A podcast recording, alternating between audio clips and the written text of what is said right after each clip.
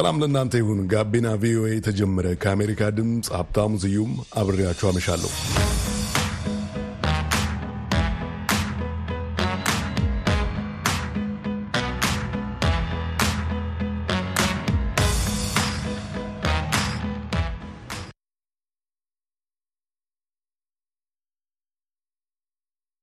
ሊያተረፈ ቀደም ባለው ጊዜ በዳኝነት ኢትዮጵያውያንን ስታገለግል የቆየች ወጣት ናት። በቅርብ ዓመታት ውስጥ ደግሞ የማህበረሰቡን የሕግ ንቃተ ሕሊና ለማስፋት ባለመ የቴሌቪዥን መሰናዶዋ በርካቶች ያውቋታል።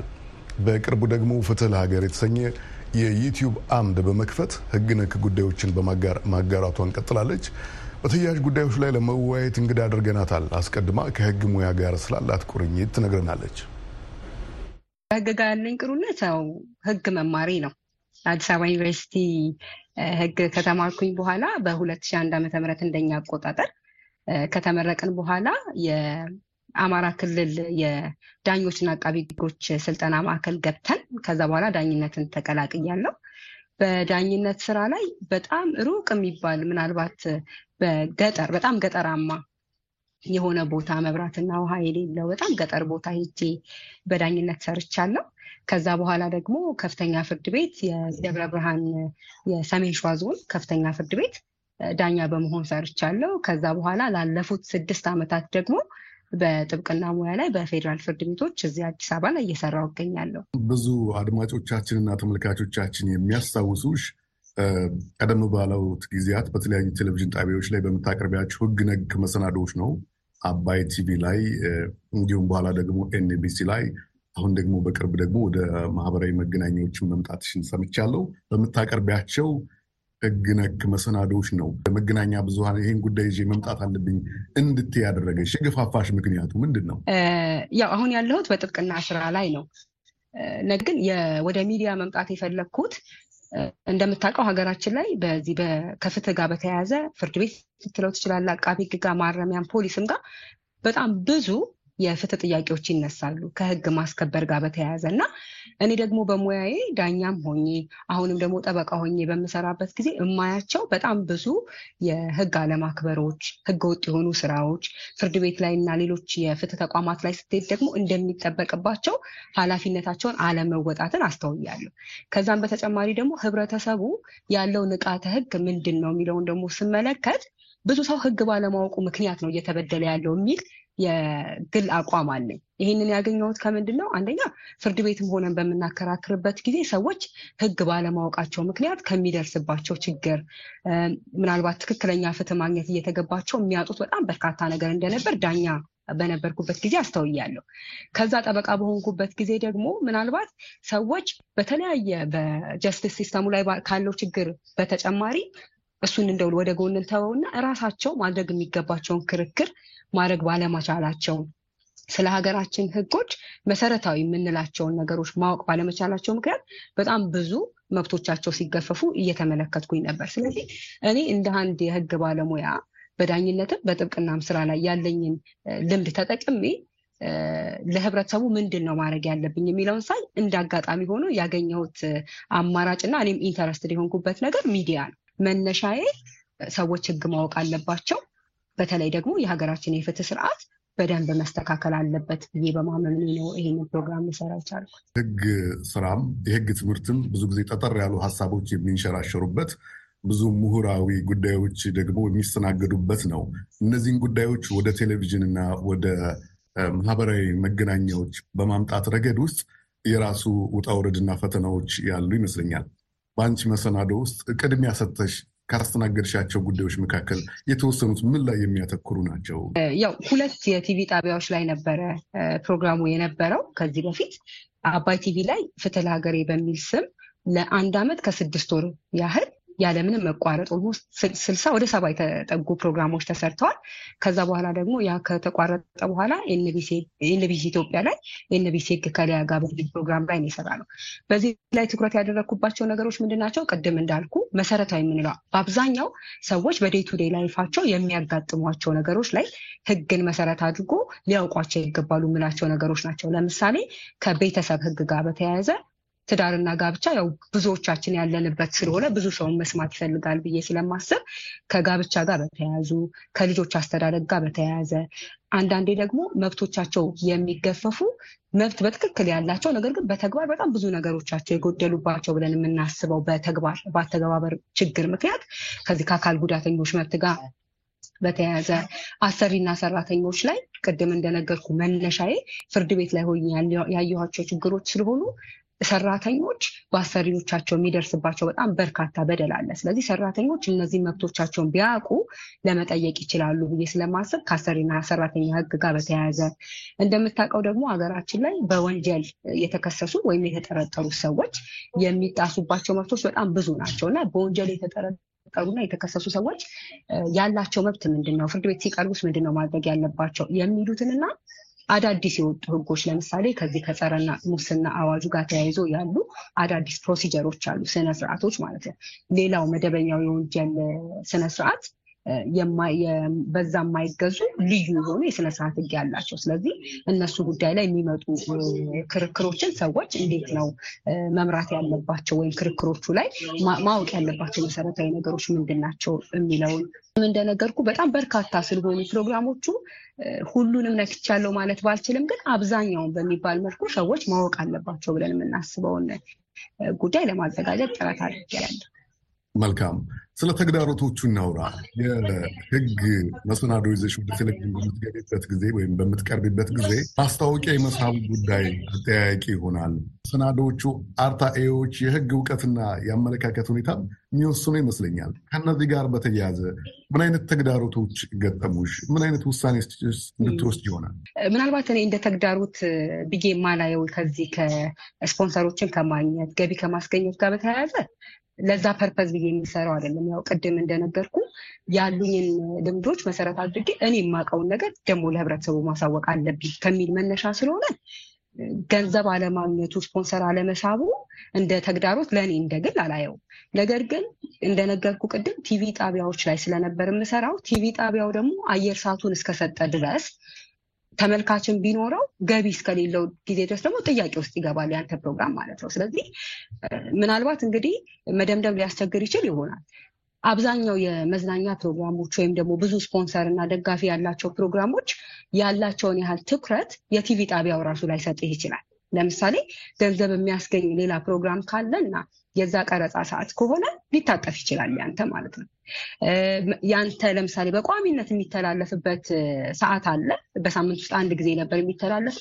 በዛ ሰዓት ላይ ክፍያ የሚፈጽም ያለ የፕሮግራም በዛ ሰዓት ላይ ማስተላለፍ የሚፈልግ ከሆነ ያንተ priority የሚሰጠው ወይም ቅድሚያ የሚሰጠው አይሆንም ማለት ነው። ስለዚህ እኔ እንደ ፓሽን የምሰራው ስራ ስለሆነ ጊዜ ያለምንም ማቋረጥ በሳምንት ውስጥ መተላለፍ አለበት ብዬ ስለማስብ አንዳንዴ ፕሮግራሙ አለመተላለፉን ሳይ በጣም ለፍተ እንደምታዘጋጀው ፕሮግራም በጣም የሚነካ ነገር አለው። እሱም ብቻ ሳይሆን ቅድም መነሻዬ ላይ ለማለት እንደሞከርኩት እኔ ፍላጎቴና ሀሳቤ ህግን ማስተማር ነው። ሌላ ምንም ከጀርባ ያለው ከጥቅም ጋር የተያያዘ ሌሎች ነገሮች የሉትም። ስለዚህ እንደነገርኩ የጥብቅና ስራ ላይ ነው ያለሁት። ዋና ስራ የጥብቅና ነው። ገቢ የማገኝበት ስራ ጥብቅና ነው። ስለዚህ የጥብቅና ስራ በጣም ብዙ ውጣ ውረዶች ያሉት በጣም busy የሚያደርግ በጣም stressful የሆነ ነገር ነው እና በዚህ ስራ መሀል በጣም ተጨንቄ የሚመጡትም እንግዶች ዳኞችና ጠበቆች ናቸው for that ማለት ስለዚህ እነሱም ቢሆኑ ጊዜያቸውን መስዋዕት አድርገው ነው ህብረተሰቡን ለማስተማር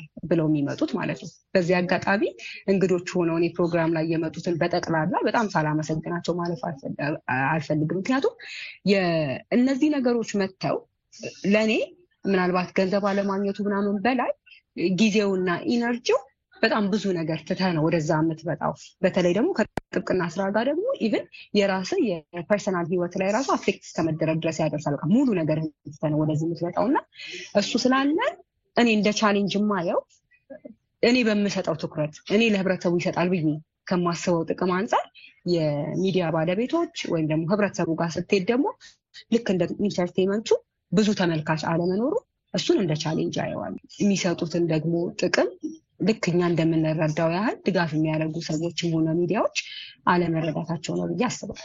እነዚህን መሰል ዝግጅቶች ለማህበረሰቡ ያላቸውን ጠቀሜታ ቀደም ብለሽ ጠቃቅሰሽዋል። በተለያየ የኢትዮጵያ ጥግ ላይ ያሉ አሁንም ድረስ በርካታ የፍትህ ጥያቄ አላቸው። ስለ ህግ ደግሞ ንቃተ ህሊናቸውን ማዳበር የሚፈልጉ ሰዎች የሚሹት አይነት መሰናዶ ነው።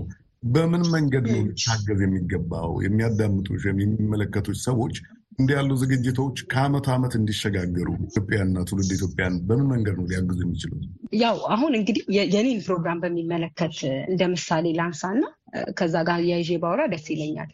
ለምሳሌ አሁን ብትመለከት አንድ እኔ ነኝ አዘጋጅቼ የማቀርበው እንግዶች ሲመጡ ምን አይነት ፕሮግራሞች ይኑሩ፣ ምን አይነት እንግዳ ይሁን፣ ጥያቄዎች ምን አይነት ይሁኑ የሚለውን እኔ ብቻዬን ነኝ የማደርገው። ስለዚህ even ፕሮግራሙ ቲቪ ላይ ከተላለፈ ከመተላለፉ በፊትም edit ማድረጉን ጨምሮ እንደምታውቀው የሙያ ፕሮግራም ስለሆነ edit ስታደርግ ሊቆረጥና ላይቆረጥ የሚገባውን ነገር ሌላ የህግ ባለሙያ ያልሆነ ሰው ልክ ያንተ ያን ያህል ቦታና እውቀት ኖሮት ሊሰጠው ያንን አገልግሎት ሊሰጥ አይችልም። ስለዚህ ሙሉ በሙሉ ማለት በምትችለው መልኩ እኔ ላይ እያረፈ ነው። ስለዚህ ግለሰብ ደግሞ እንደ ግለሰብ ይደክማል።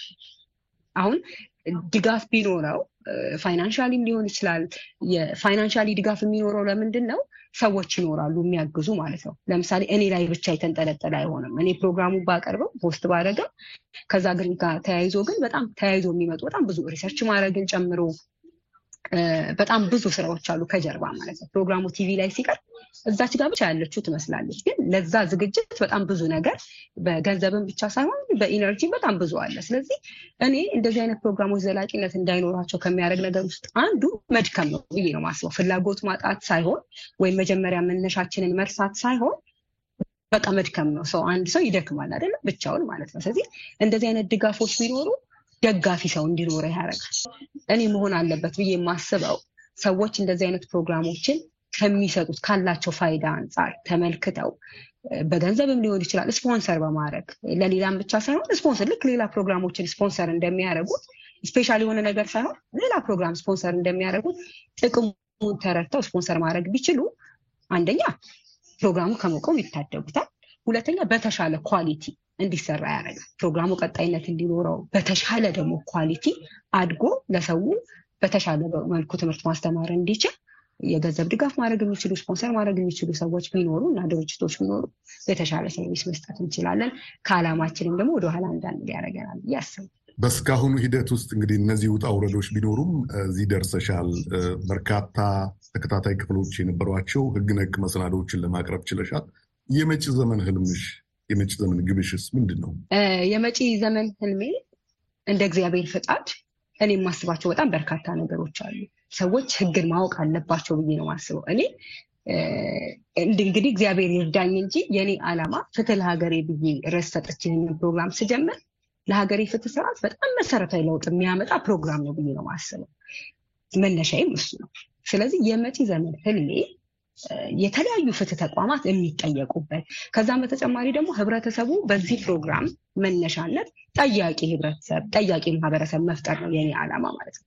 ያንን ለማድረግ ቅድም እንደነገርኩ ምናልባት እንደ አንድ ተግዳሮትን የማየው አሁን እየሰራሁባቸው የነበሩት እና ምናልባት ዩቲዩብ ላይ አሁን እየመጣው ነው እያስተዋወቅኩኝ ስለሆነ እዛ ላይ ትንሽ format ኡን ልንቀይረው እንችላለን። ግን የህግ ፕሮግራሞችን ልክ entertainment ኡ ሰዎችን እንደሚስበው ሁሉ አዋዝተን ህግን ማስተማር እንድንችል ቅድም እንደነገርኩ በጣም ብዙ ነገሮችን የሚጠይቁም ቢሆኑ መከፈል ያለበት መስዋዕትነት ተከፍሎ ሰዎች በሙሉ በአንድነት ሊያዩት የሚችሉ ፕሮግራም እና ያንን ፕሮግራም መሰረት አድርገው ደግሞ መብታቸውን መጠየቅ የሚችል አይነት ምንድን ያለኝ ግዴታ መብት መጠየቅ ብቻ ሳይሆን ግዴታውን የሚወጣ ማህበረሰብም ሲኖር ነው በአንድ ሀገር ላይ አይደለም ሰላም፣ መረጋጋት፣ ፍትሃዊ የሆነች ሀገር የምትኖረን ማለት ነው። ስለዚህ ቤዚካሊ የፍትህ አካሉን በሚመለከት እኛ እንደ ህግ ባለሙያ ብቻ ሳይሆን ሰዎች ስለ ፍርድ ቤት፣ ስለ ፖሊስ ጣቢያ፣ ስለ ሌሎች የፍትህ አካላት ሲያነሱ የሚማረሩበትን ነገር በተቻለ አጽም መቀነስ እንድንችል ችግራችሁ ይሄ ነው፣ ይሄን ብታደርጉ መፍትሄ ማምጣት ይችላል ብለን ችግር ፈች የሆነ ፕሮግራም ማቅረብ እንድችል ነው የኔ ዓላማ። እንደ እግዚአብሔር ፈቃድ። ሊያተረፈ የህግ ባለሙያ ነሽ፣ ህግን የሚመለከት የቴሌቪዥን መሰናዶ ማዘጋጅ ነሽ። የመጀመሪያችን ነው። ደጋግመን እንደምንገናኝና ቀሪ ሀሳቦችን እንደምንጋራ አስባለሁ። በጣም አመሰግናለሁ። እኔም በጣም አመሰግናለሁ ሀብትሽ። ይህ ፕሮግራም ጥቅም አለው ብላችሁ አስባችሁ በእንግድነት አምጥታችሁ መነሻውን ያጋጠመውን challenge ነው ወደፊት ያለውን ነገር ስለጠየቃችሁኝ በጣም አመሰግናለሁ። እግዚአብሔር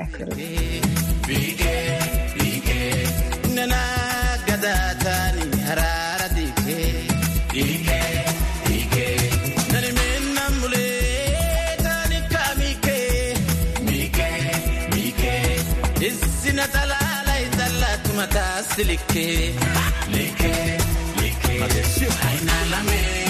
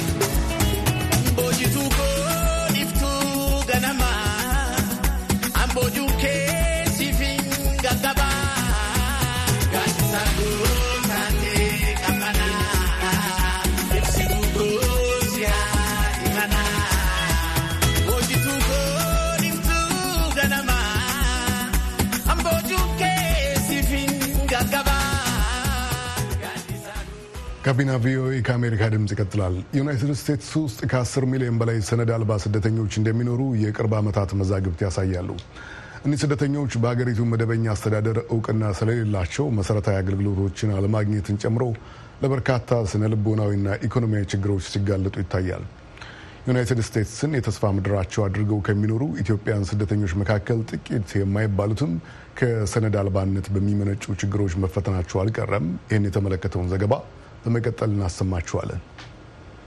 በሜሪላንድ ግዛት ውስጥ ነዋሪ የሆነችው ጽዮን ሕጋዊ የመኖሪያና ስራ ሰነድ ሳይኖራቸው ዩናይትድ ስቴትስ ውስጥ የሚኖሩ ኢትዮጵያን ስደተኞችን ሕይወት በቅርብ ታውቀዋለች። ከዓመታት በፊት እሷም በዚህ የሕይወት ምዕራፍ አልፋበታለችና አስራ ሁለት አስራ ሶስት ሰዓትም ልሰራ ትችላለህ። ምክንያቱም ያ ሰው ሌላ አማራጭ የለም። የት ሄደህ ትሰራለህ? አንተንም ይቀይረሃል። የሆነ ሰው እንደዚህ አይነት condition ላይ expose ከተደረገ በኋላ ከስድስት ወር በኋላ ስታገኘው ሌላ ሰው ሆኖ ነው የምታገኘው። complete ይቀይራል። ስደተኞችን በሚመለከቱ ማህበራዊ አገልግሎቶች ውስጥ የቆዩት አቶ ግርማ ከበደ በበኩላቸው እኒህ ወገኖች ለከፋ እጣ ሲዳረጉ በተደጋጋሚ ተመልክተዋል። እኔ አንድ ማውቀው ሰው በዚህ ሀገር መጦ ገና የጥገኝነት ጥያቄው ስላላለቀለት ሕክምና ማግኘት አልቻለም፣ ኢንሹራንስ ማግኘት አልቻለም እና ያው ህይወቱ አልፏል። ዩናይትድ ስቴትስ በሚሊዮኖች የሚቆጠሩ ህጋዊ የመኖሪያና ስራ ሰነድ የሌላቸው ስደተኞች የሚኖሩባት ሀገር ናት። እነዚህ ስደተኞች የሀገሪቱ መደበኛ አስተዳደር ስለማያውቃቸው ኑሯቸውን የሚገፉበት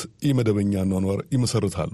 ይህ ኑሮ ታዲያ በዘርፈ ብዙ ፈተናዎች የታጠረ ነው። የተመዘገቡ ስደተኞች መባላቸው ራሱ በላያቸው ላይ ተቀምጠው ፍርሃትን ይዘራባቸዋል። ያ ፍርሃት ደግሞ ከብዙ ነገር ያቀባቸዋል። የሰማችኋቸው ዶክተር እልልታ ረጋሳን ነው። ዶክተር እልልታ በተለይ ኢትዮጵያውያንና ኤርትራውያን ስደተኞች በጤና በትምህርትና ሁለንተናዊ ቤተሰብ ግንባታ ረገድ ማወቅ የሚገቧቸውን መረጃዎች የሚያጋራው ተያያዥ አገልግሎቶችንም የሚሰጠው አኳኩሉ Family የተሰኘ ተቋም መስራች ናቸው። የመኖሪያና ስራ ሰነድ አልባ ስደተኞችን ተግዳሮቶች ማስረዳት ይቀጥላሉ። ማህበራዊ ጥቅማ ጥቅሞችን፣ የገንዘብ ድጎማ፣ የምግብ፣ የጤና እንክብካቤ እንዳያገኙ ያደርጋቸዋል። ምክንያቱም undocument ላይ አልተመዘገብኩም፣ ህገወጥ ነኝ፣ የዚህ ሀገር መንግስት መንግስትና አስተዳደር አያቀኝም፣ ስለዚህ በማንኛውም ሰዓት ሊያስወጡኝ ይችላሉ በሚል ፍራቻ ተደብቀውም ይኖሩ አሉ።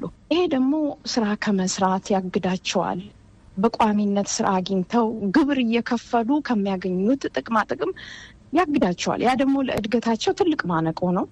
ከሚያገኙት የጤና እንክብካቤ ያግዳቸዋል። ሌላው ደግሞ የሚያግዳቸው አንዱ ትምህርት እንዳይማሩ ሙያ ነክ ስልጠና እንዳያገኙ አጭርም ሆነ ረዥም ትምህርት የኮሌጅ ትምህርትን የዩኒቨርሲቲ ትምህርትን ጨምሮ እንዳያገኙ ያደርጋቸዋል። ይሄ undocumented የመሆናቸው ውጤት ነው። ለመሆኑ በሀገሬው አጠራር undocumented immigrants ወይንም ሰነድ አልባ ስደተኞች የሚለው ቃል የሚገልጸው እነማንን ነው? የተባበሩት መንግስታት ድርጅትን ጨምሮ በዓለም አቀፍና አህጉራዊ ተቋማት ውስጥ ስደተኞችን በሚመለከቱ መርሃ ግብሮች ውስጥ ያገለገሉት በአሁኑ ሰዓት በሜሪላንድ ግዛት የሞንጎመሪ ትምህርት ቤቶች አስተዳደር ውስጥ በአማካሪነት የሚያገለግሉት አቶ ግርማ ከበደ ለትርጉሙ ያግዙናል። ብዙ ጊዜ በተለምዶ ከላቲን አሜሪካ የሚመጡት ናቸው። ድንበር አቋርጠው የስራ ፍቃድ የሌላቸው social security number የሌላቸው green card እንደዚህ የሌላቸው ማለት ነው። በብዛት ከላቲን አሜሪካ ይመጣሉ ስንል በዛ በኩልም የተለያዩ አፍሪካ አፍሪካውያን አሁን በቅርቡ እንዲያውም ቻይናዎች አሉ፣ ኢትዮጵያኖችን በተወሰነ ደረጃ አሉ።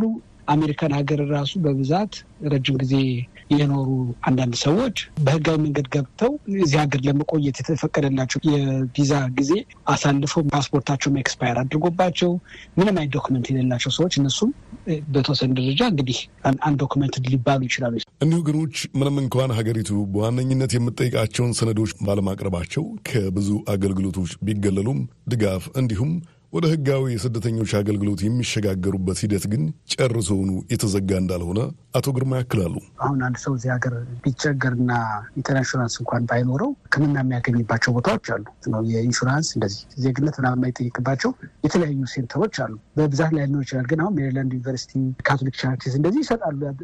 ለጥርስም እንኳን ቢሆን በነፃ ደግሞ የህግ አገልግሎት የሚያገኙባቸው ማዕከሎች አሉ። ጥገኝነት ለመጠየቅም ሊሆን ይችላል። ድርጅቶች፣ center ኦች አሉ። የነፃ ምግብ የሚያገኝባቸው ቦታዎችም አሉ። እንዲያውም ይባስ ብሎ ደግሞ ቤትን ምንም ባያገኙ እንኳን ስራ እየሰሩ ማደር የሚችሉባቸው ቦታዎች አሉ።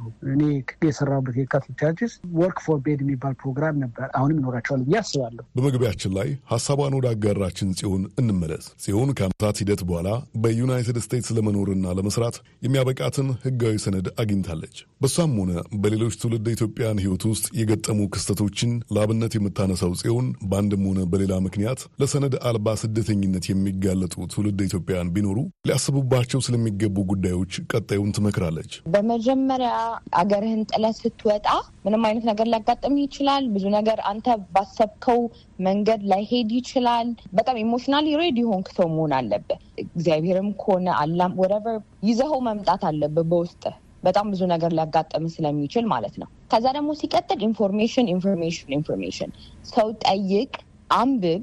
ሀበሻን community አለ በጣም የእኛ ሰው ሊረዳህ ዝግጁ ነው።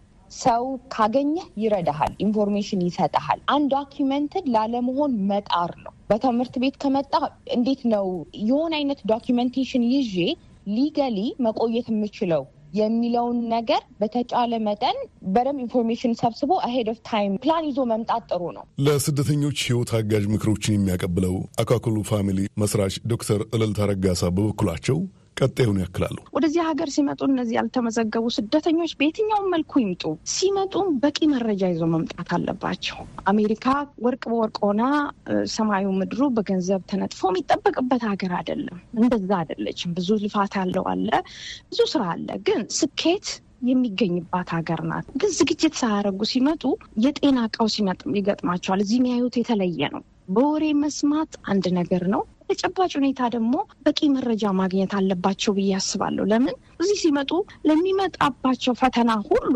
ከገንዘብ ማጣት፣ ከጤና መጓደል፣ በህጋዊ መልክ አለመኖር ካለ ሁሉ ጋር አእምሯቸውን አዘጋጅተው አካላቸውን ያላቸውን ሁኔታ አዘጋጅተው ስለሚመጡ ይሄ ዝግጅት ያስፈልጋቸዋል ብዬ አምናለሁ። እዚህም ከመጡ በኋላ በዓላማ ቢመጡ መልካም ነው ብዬ አምናለሁ። በሁለተኛ ደረጃ ልናየው የሚገባው ደግሞ እኛ እዚህ በዚህ ሀገር የምንኖር ስራ እየሰራን ተደላድለን የምንኖር ኢትዮጵያውያን፣ ኤርትራውያን ስደተኞችን ልንቀበል ስደተኞችን የተሳካ ኑሮ እንዲኖሩ መንገድ ልናሳያቸው ይገባል ብዬ አስባለሁ። ይሄ እንደ ህብረተሰብ ከኛ የሚጠበቅ ነው። የፒው ጥናት ማዕከል በ2021 የአውሮፓውያኑ ዓመት ይፋ ያደረገው አንድ ጥናት እንዳመላከተው ዩናይትድ ስቴትስ ውስጥ 10.5 ሚሊዮን ገድማ በሀገሪቱ ለመኖር ህጋዊ ፍቃድ የሌላቸው ህዝቦች ይኖራሉ። በማዕከሉ ትንተና መሰረት ይሄ ቁጥር የሰነድ አልባ ወይንም ያልተመዘገቡ ስደተኞች ቁጥር ከቀዳሚ ዓመታት ጋር ሲነጻጸር በ14 በመቶ እየቀነሰ መምጣቱን ጠቋሚ ነው። በአንጻሩ ተመዝግበው ወደ ህጋዊ የስደተኝነት ስርዓት የገቡ ሰዎች ቁጥር በ49 በመቶ አሻቅቧል። ባልተመዘገቡ ስደተኞች ህይወት ውስጥ ያለፉትም ሆነ ከስደተኞች ጋር በሚገናኙ ተቋማት ውስጥ የሚሰሩት አስተያየት ሰጪዎቻችን የሰነድ አልባ ስደተኞች ግብ ወደ ህጋዊ መንገድ የሚገቡበትን አማራጭ ማሰስ ሊሆን እንደሚገባ አጽንኦት ሰጥተዋል። ለአሜሪካ ድምፅ ሀብታሙ ስዩም ዋሽንግተን ዲሲ።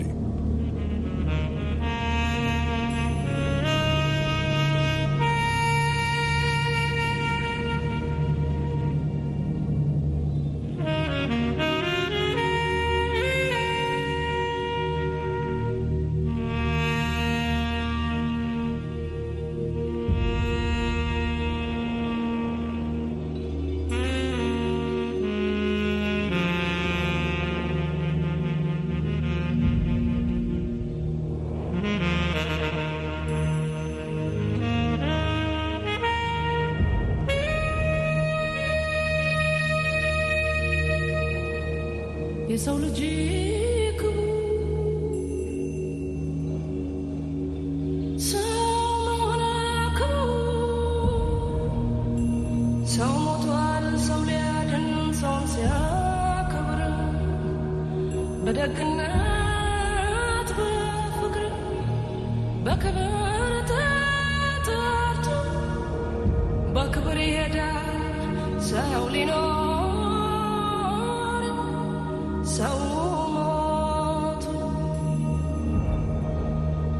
የተሰጠኝ ሕይወት ዛሬ በነፃነት ሰው ተከፍሎበታል ከደምና ከአጥንት።